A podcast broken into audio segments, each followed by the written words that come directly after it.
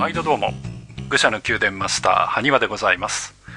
愚者級ヨワこちらではね、えー、第1回以来の登場ということで、えー、私が出てきて何をやるかというとですねまあ察しのいい方であればピンとくるかもしれませんが、まあ、F1 についてねちょっとお話をさせていただきたいなと思います、えー、今回は題しまして埴輪的 F12019 年シーズンプレビューということでですね、えー、もうすぐ始まります F1 の2019年シーズンに向けてですね、えー、ルールの変更点であるとかそれからバルセロナテストが行われましてその結果なんかを踏まえましてですね、えー、私なりにですね今年のプレビューというものをやっていきたいと思います。いつも F1 回というと愚者級のね F1 回というと長いということでまあおなじみになっちゃっているわけですけれども今回はね、えー、まあ、愚者級弱の枠を使いますので、えー、私が一人語りでやっていきたいと思います。それではね、早速やっていきたいと思います。えー、まずはですね、え2019年シーズンの F1 の主な変更点、まあ、ルール関係ですよね、えこちらについてお話をしていきたいと思います。えまずはですね、タイヤについてお話をしましょう。これは前に、えー、愚者級でもちょっとお話をしたかと思いますが、これまで、えー、F1 の、えー、レースで使われる、特にドライタイヤ、えー、乾いた路面で使われるタイヤについては、パーソフトであるとか、ハイパーソフトであるとか、まあそういう名前がついていたわけです。で、スーパーが柔らかいのか、ハイパーが柔らかいのか、その辺がね、どっちがどっちっていうのがわからないという話がありまして、えー、今年からはですね、えー、各レース、すべてタイヤの故障を呼び名をですね、ハード、ミディアム、ソフト、この3種類にもう決めてしまおうということになりました。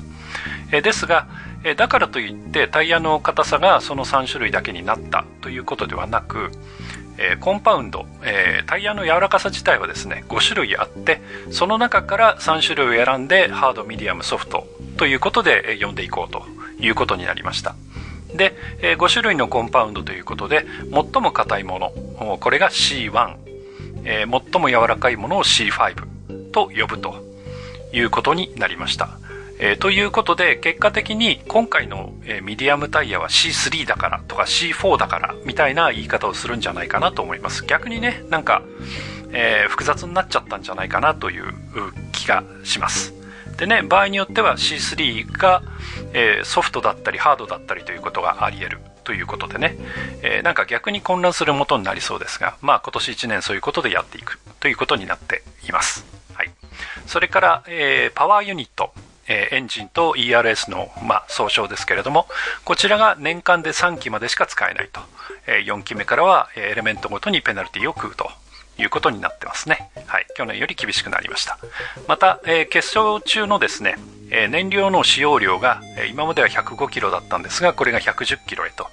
えいうことで5キロ追加になったということになっています。これはね、やっぱり、えー、リフトコーストと言われる、えー、燃料の節約があちこちで見られたということがあって、えー、それを少しでも減らして、えー、レース中できるだけその、まあ、バトルをさせようということでの変更なんだろうということが言えるかと思います。はい。それからですね、え、マシンについて、え、これも若干の変更がありました。近年の F1 マシンというのはですね、エアロ、えー、空力ですね、えー、こちらをいろいろと、えー、頑張っていろんなデザインをしてきているわけですけれども、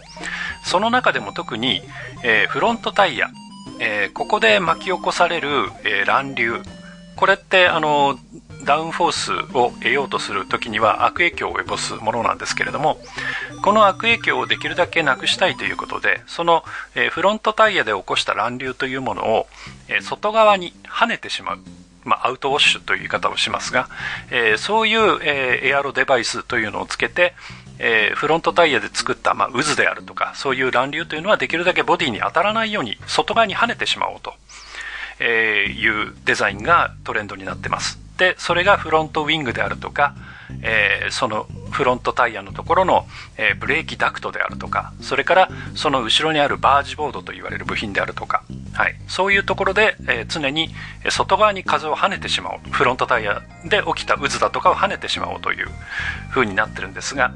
これがですね、えー、非常に大きなその乱流となってですね、その、えー、後ろの車に対して悪影響を与えるということで、えー、近年の F1 は、えー、近寄るとなかなかその乱流の影響を受けて車が安定しないと。なのでなかなかこうつかず離れずで行って隙を見て抜くということが難しくなっていると、はい、いう批判がありました。そこで、えー、その辺のアウトウォッシュというものを少し制限しようということで、えー、今年からはまずフロントウィングこちらが簡素化されてます。これはあの去年のマシンと今年のマシンを見比べていただくと一発でわかると思います。非常に簡素な構造に変わっています。それからブレーキダクト。こちらがブレーキダクトというのは本来ブレーキ。特にフロントブレーキですけれどもそこに、えー、まあ、ディスクがあってそれを挟んでこう止めるわけですけど熱を持つので、えー、そのブレーキがあんまり熱くならないように風を送り込むというダクトなんですがここに空力的負荷物をつけて、まあ、空力装置として使っていたわけですけれどもそれが禁止されてブレーキダクトはあくまでブレーキに空気を送るだけの部品になったと。はい。それからその後ろにあるバージボードというタイヤで起きた乱流を外側に跳ねてしまうボード、板ですね。えこれが去年よりも小型化されるということで、え若干デザイン上、え去年の車とは変わって見えるということになっています。また一方ですね、え逆に今度はリアウィングを、え高く、え幅を広げて、え大きくしました。でこれはですねリアウィングを上げたということで車の後ろで起こす乱流これを位置を高くしたわけですね。乱流の起きる位置を高くしたということでその下に潜り込むことが可能になった。つまりいわゆるスリップストリームと言われる、えそこに着くと前の車にこう近づいて行きやすいというエリアを拡大すると、はい、いうことでやっぱり追い越しやすくする、はい、そういう方向でデザインを変更してきていると。いうことが言えるかと思います。また、ウィングが大きくなったということで、え DRS、あの直線でパカンと開いてですね、えドラッグを減らしてえスピードを上げるというシステムがありますが、その DRS の開口部がえ 65mm から 85mm へと増加したということで、DRS そのものの効果というのも25%程度の向上を見込んでいるということで、やはり追い越し、追い抜きをしやすくするということで、え、レギュレーションが変更になっているということが言えると思います。あとですね、えー、最低重量、えー、車には最低重量、これ以上軽くちゃダメという重量があるんですが、これがですね、今年からマシンとそれからドライバーの2つに分かれたと。はい。で、ドライバーの最低重量として80キロというものを規定しました。はい。ということで、え今まで減量に苦しんでいた体の大きなドライバー、が、え、どちらにしても80キロ体重がないと、その分の、え、ウェイトバラストっていうんですが、重りを積むということになったので、え、80キロ以下に、え、ダイエットする必要がなくなったということで、え、少し、え、体の大きなドライバーの不利を、え、解消してきたと、はい、いうことが言えるかと思います。まあそんな感じで、まだ他にもあるんですけれども、えー、今年の F1 は若干の、えーまあ、変更がありまして、えー、去年までに比べて少し、え、抜きつ抜かれつというのを、演出できるようになってるんじゃないかというのが、FIA の方の、目論見で、この辺はですね実際にどうなっていくかというのはこれから見守っていきたいというところになるかと思います。え、次にですね、え、テスト結果を含むですね、え、各チームの動向についてお話をしていきたいなと思います。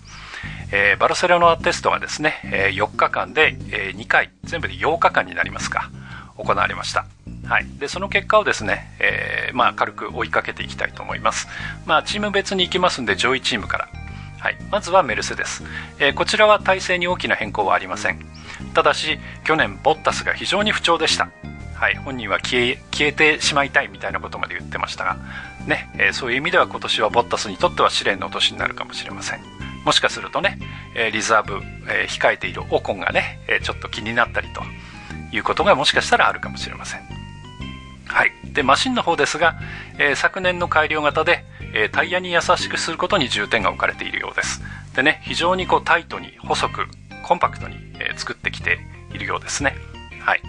で、えパワーユニットは、え信頼性向上と、それから燃焼効率、ERS システムの改善によるデプロイメントの向上というのを、まあ、実現したと。まあ、簡単に言うと、今までよりも壊れにくくなって、えー、燃料が節約できるようになったと。はい。えー、電気エネルギーをより、えー、効率的に使えるようになってるよということを言っているようですね。はい。で、えー、実際のバルセロナテストでは、えー、まあここのチームはいつもなんですけれども最終日まで全然タイムを出さないでですね、え、タイムシートでも下位に沈んでいったと。はい。もう僕らはね、えー、これはもう完全に三味線を弾いてるなというふうに見ているわけですけれども、まあそれでもね、最終的にはなんと1190周もしたと。はい。で、タイム的にも、まあ最後はね、若干のタイムアタックをして、えー、全体で2位と4位に、え食い込んでいると、いうことになっています。で、実は、1回目のテストが終わって2回目になった時に、えー、メルセデスはエアロのアップデートを入れてきて、えー、フロントノーズの形が全然変わっていたということで、そこまでするかと、はい、いうことで、今年も盤石ではないかと、えー、思われるんですが、え、ですが、まあ、タイム、まあ、あんまりね、えー、当てにはなりませんが、タイムを見る限り最速ではないということで、もしかしたらですが、意外な落とし穴があるかもしれないと。いうことが言えるかと思います。はい。まあ、今年のメルセデスも注目ということが言えると思いますね。はい。それから、俺たちのフェラーリ。こちらは、えー、チーム代表だったマウリツィオ・アリバベーネ、えー、池叔父がですね、更迭されてしまいまして、新しい代表として、えー、技術畑のマッティア・ビノットという人が、えー、就任しました。はい。で、ドライバーはライコネンが去りまして、その代わり新人のルクレール、シャルル・ルクレールが加わっています。はい。で、えー、今年のフェラーリの新しいマシンですが、こちらも、まあ、ルールがね、そんなに大きく変わっていないということで、まあ、各チームそうなんですが、昨年型の改良型、はい。で、こちらもやはりコンパクトにタイトにしてきています。はい。で、今年のフェラーリのマシン、何が違うと言って、えー、カラーが変わりました。もちろん色は赤なんですけれども、えー、これがですね、今年から艶消しの赤に、はい、なっています。で、ボディにはですね、大きく、えー、フィリップ・モリスのミッション・ウィノーですか、ウィンナウと書く、はい、そういうロゴが入っています。で、これに関してはですね、フィリップ・モリスの、まあ、要はタバコ屋さんのロゴだということで、えー、もちろん丸ボロとかね、そういう銘柄を出しているわけではないんですが、いいのかということで若干ケチがついているようですが、えー、どうなっていくかというのはちょっとこれからの話かと思います。で、この艶消し赤なんですが、えー、実際に現場で見た方によると、えー、日の当たり方によっては赤に見えないらしいですね。なんかオレンジ色に見えちゃったりするということで、どうもあんまりフェラーリっぽくないな、フェラーリらしくないなということで、あまりこう、いい評判を聞かないと、はい、いうところもあって、果たしてね、えー、このまま行くのかというのもちょっとわからないところです。はい。で、えー、パワーユニットですけれども、こちらもやはり、え、去年から比べて、まあ、ICU、えー、いわゆるエンジンですね、えー、この部分の燃焼部分を見直したりであるとかエネルギーリカバリーの改善であるとか、はい。えー、そういうことで効率を上げてきたと。その辺の方向性に関しては、まあ、メルセデスと同じなのかなということが言えるかと思います、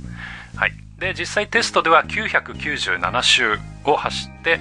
タイム的には1位と3位ということで非常に速い成績を収めています。ですがまあテストなんでねタイムがどの程度信頼できるかという問題とあと、え、フェラーリはですね早かったんですが結構トラブルもあって止まったりすることも多かったということで、え、その辺がねちょっと不安材料かなと。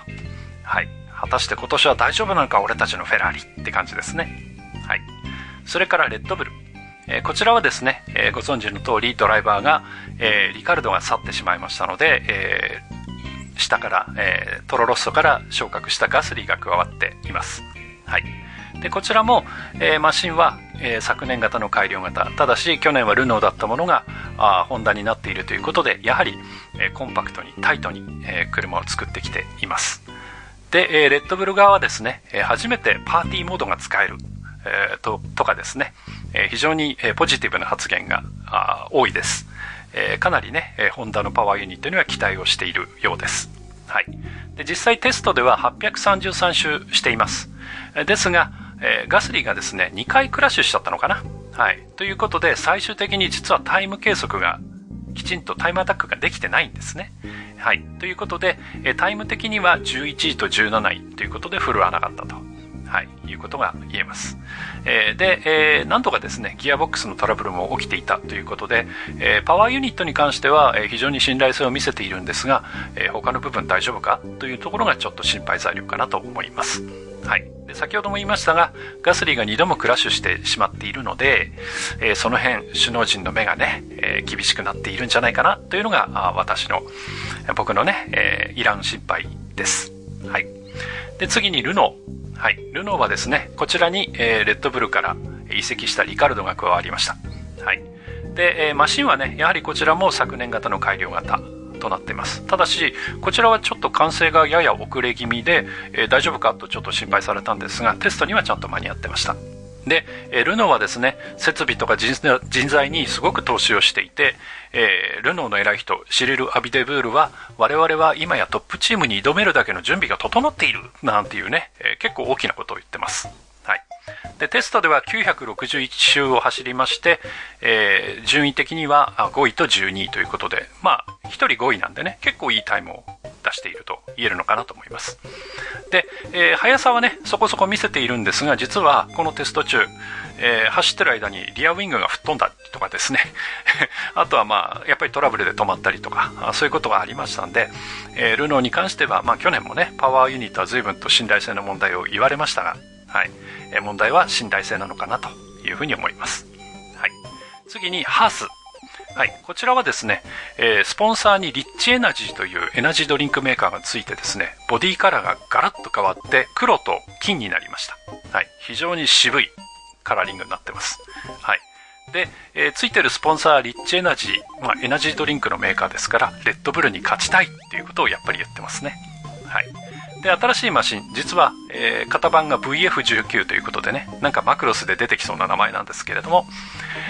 えー、こちらも、やはり去年型を踏襲して、それの改良型という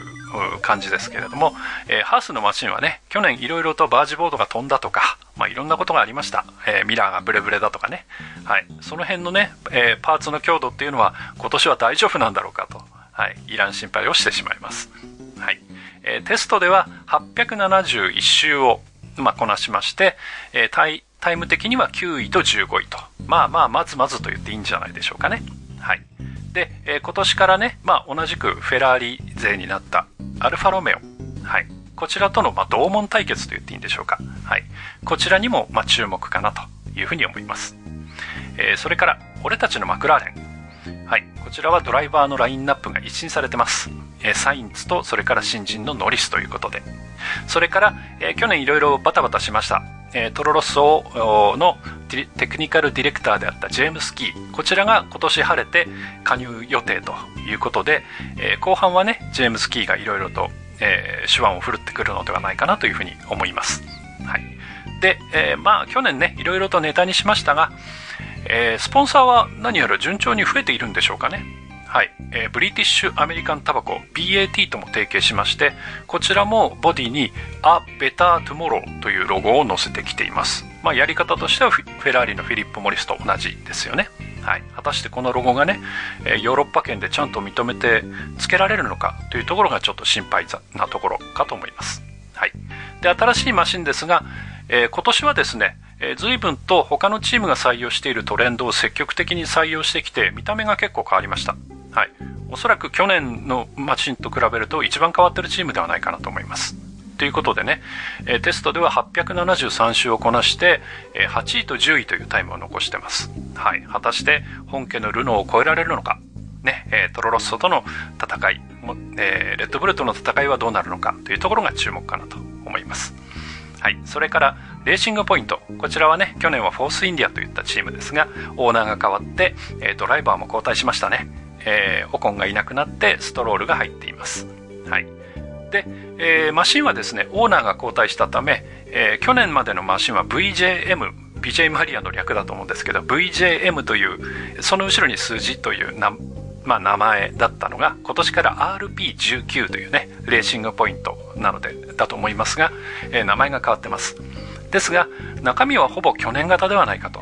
言われてます。はい。ここはね、いつもそういう形で、えー、シーズン途中にアップデートを入れてくるというスタイルなので、まあ今のところは去年型、ほぼそのままかなと思います。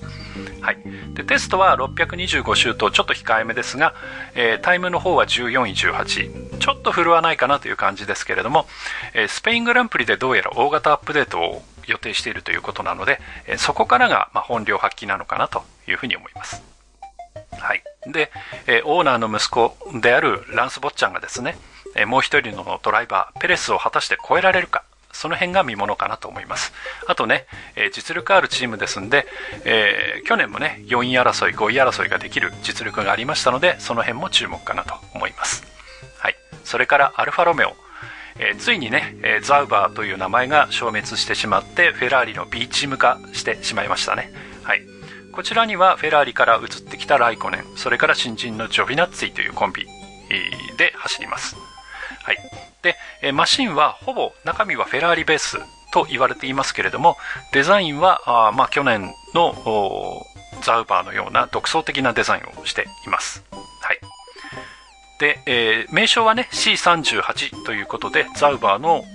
呼び方を継承していてボディにはザウバーエンジニアリングという文字がまだ残っていると、はい、いうことです。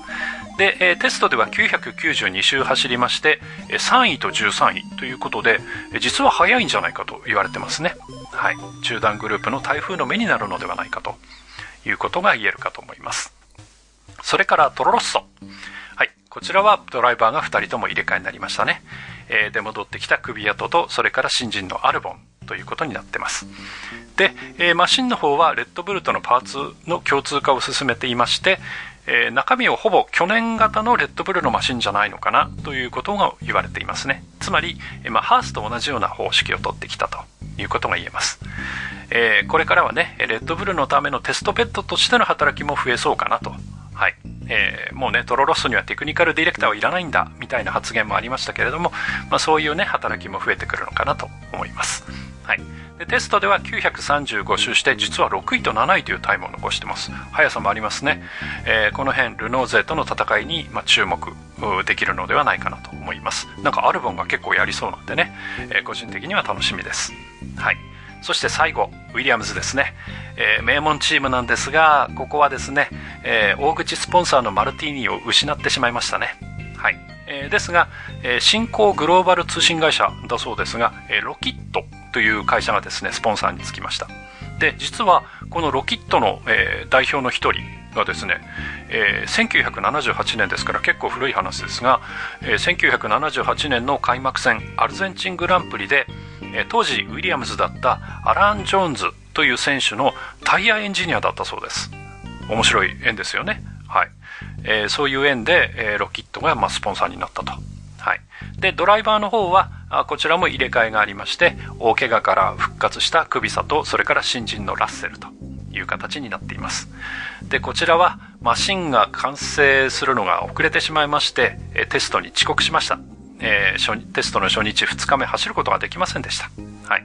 で、米谷さんの情報では、スペインのね、カタロニアサーキットのガレージでもなんか削ってる音がしてたと。なんかガンガンガンガン、まあ、ウィーンっていう音ですかね。なんか削ってたよ、みたいなことをですね、米谷さんおっしゃっていたので、本当にギリギリまで頑張っていた。あまあ、時間かかってしまったということのようです。はい。で、テストでは実際、えー、周回も一番、えー、少なくて567周。で、タイム的には一番下の19位と20位ということで、えー、あまり震え、振るった、えー、結果にはなっていません。で、しかも、え、テスト終盤ではパーツがもう疲労してしまって、まあ、劣化してしまって走れないという状況になってしまっていました。で、さらにいくつかのパーツについては FIA からクレームがついて作り直せみたいなことも言われているようで、えー、その辺どうなっちゃうんだろうっていうところがちょっと心配ですね。で、まあこういう遅れをね、招いてしまった。それから実際にあまりいい、まあ、まあ早くないって言っちゃっていいんですかね。えー、車があまり良くないという責任を取らされて、えー、テクニカルディレクターのパディ・ローがもうクビになっちゃうんじゃないかなっていう噂まで飛んでいるということで、はい。かつてのね、名門チームがちょっと、えー、寂しいことになっています。僕としてもちょっとネタにしづらいというような状況になってますが、えー、正直前途多難かなと。はい。いうことが言えるかと思います。はい。というわけでですね、えー、駆け足に、えー、各チーム振り返ってまいりましたけれども、えー、埴輪的今年のレースの見方としましてはですね、やはり上位チームの争いとしてはメルセデス対フェラーリがどうなるのか、特に俺たちのフェラーリが活躍できるのか、特にね、フェラーリが後半失速しないかというところが、えー、一つ見もの。それから、フェラーリのね、えー、ベッテルと新人ルクレールの争いがどうなるのかというところが、まあ一つ見ものかなと。それからやはり日本人としては、えー、ホンダのパワーユニットを積むレッドブル、それから、えー、トロロッソ、この辺がですね、えどういう活躍を見せてくれるのかというところがやはり、えー、注目点と言っていいのではないかなと思います。それから、えー、去年ね、えー、散々僕もネタにさせてもらいました。えー、俺たちのマクラーレン、こちらがね、え名門としてどの程度の復活を見せるのか。それから同じく、え名門チームだったはずのウィリアムズ。はい、こちらがね、え正直、果たして最後まで、はい、アブダビまで走っていられるのか、はい、それからね、名門らしい成績を残していけるのか、その辺がですね、えー、非常に注目なのですが、逆にちょっと私としてはネタにもしにくいというところでですね、はい。えー、今年もですね、えー、F1 あきっと見ていたら面白いと思いますので、皆さんもですね、えー、注目していただきたいと思います。またね、F1 の結果に、関しましては、また回を取ってですね、愚者級でもお話ができればいいなというふうに思っておりますので、またその時は聞いていただければと思います。では、今回はこの辺で。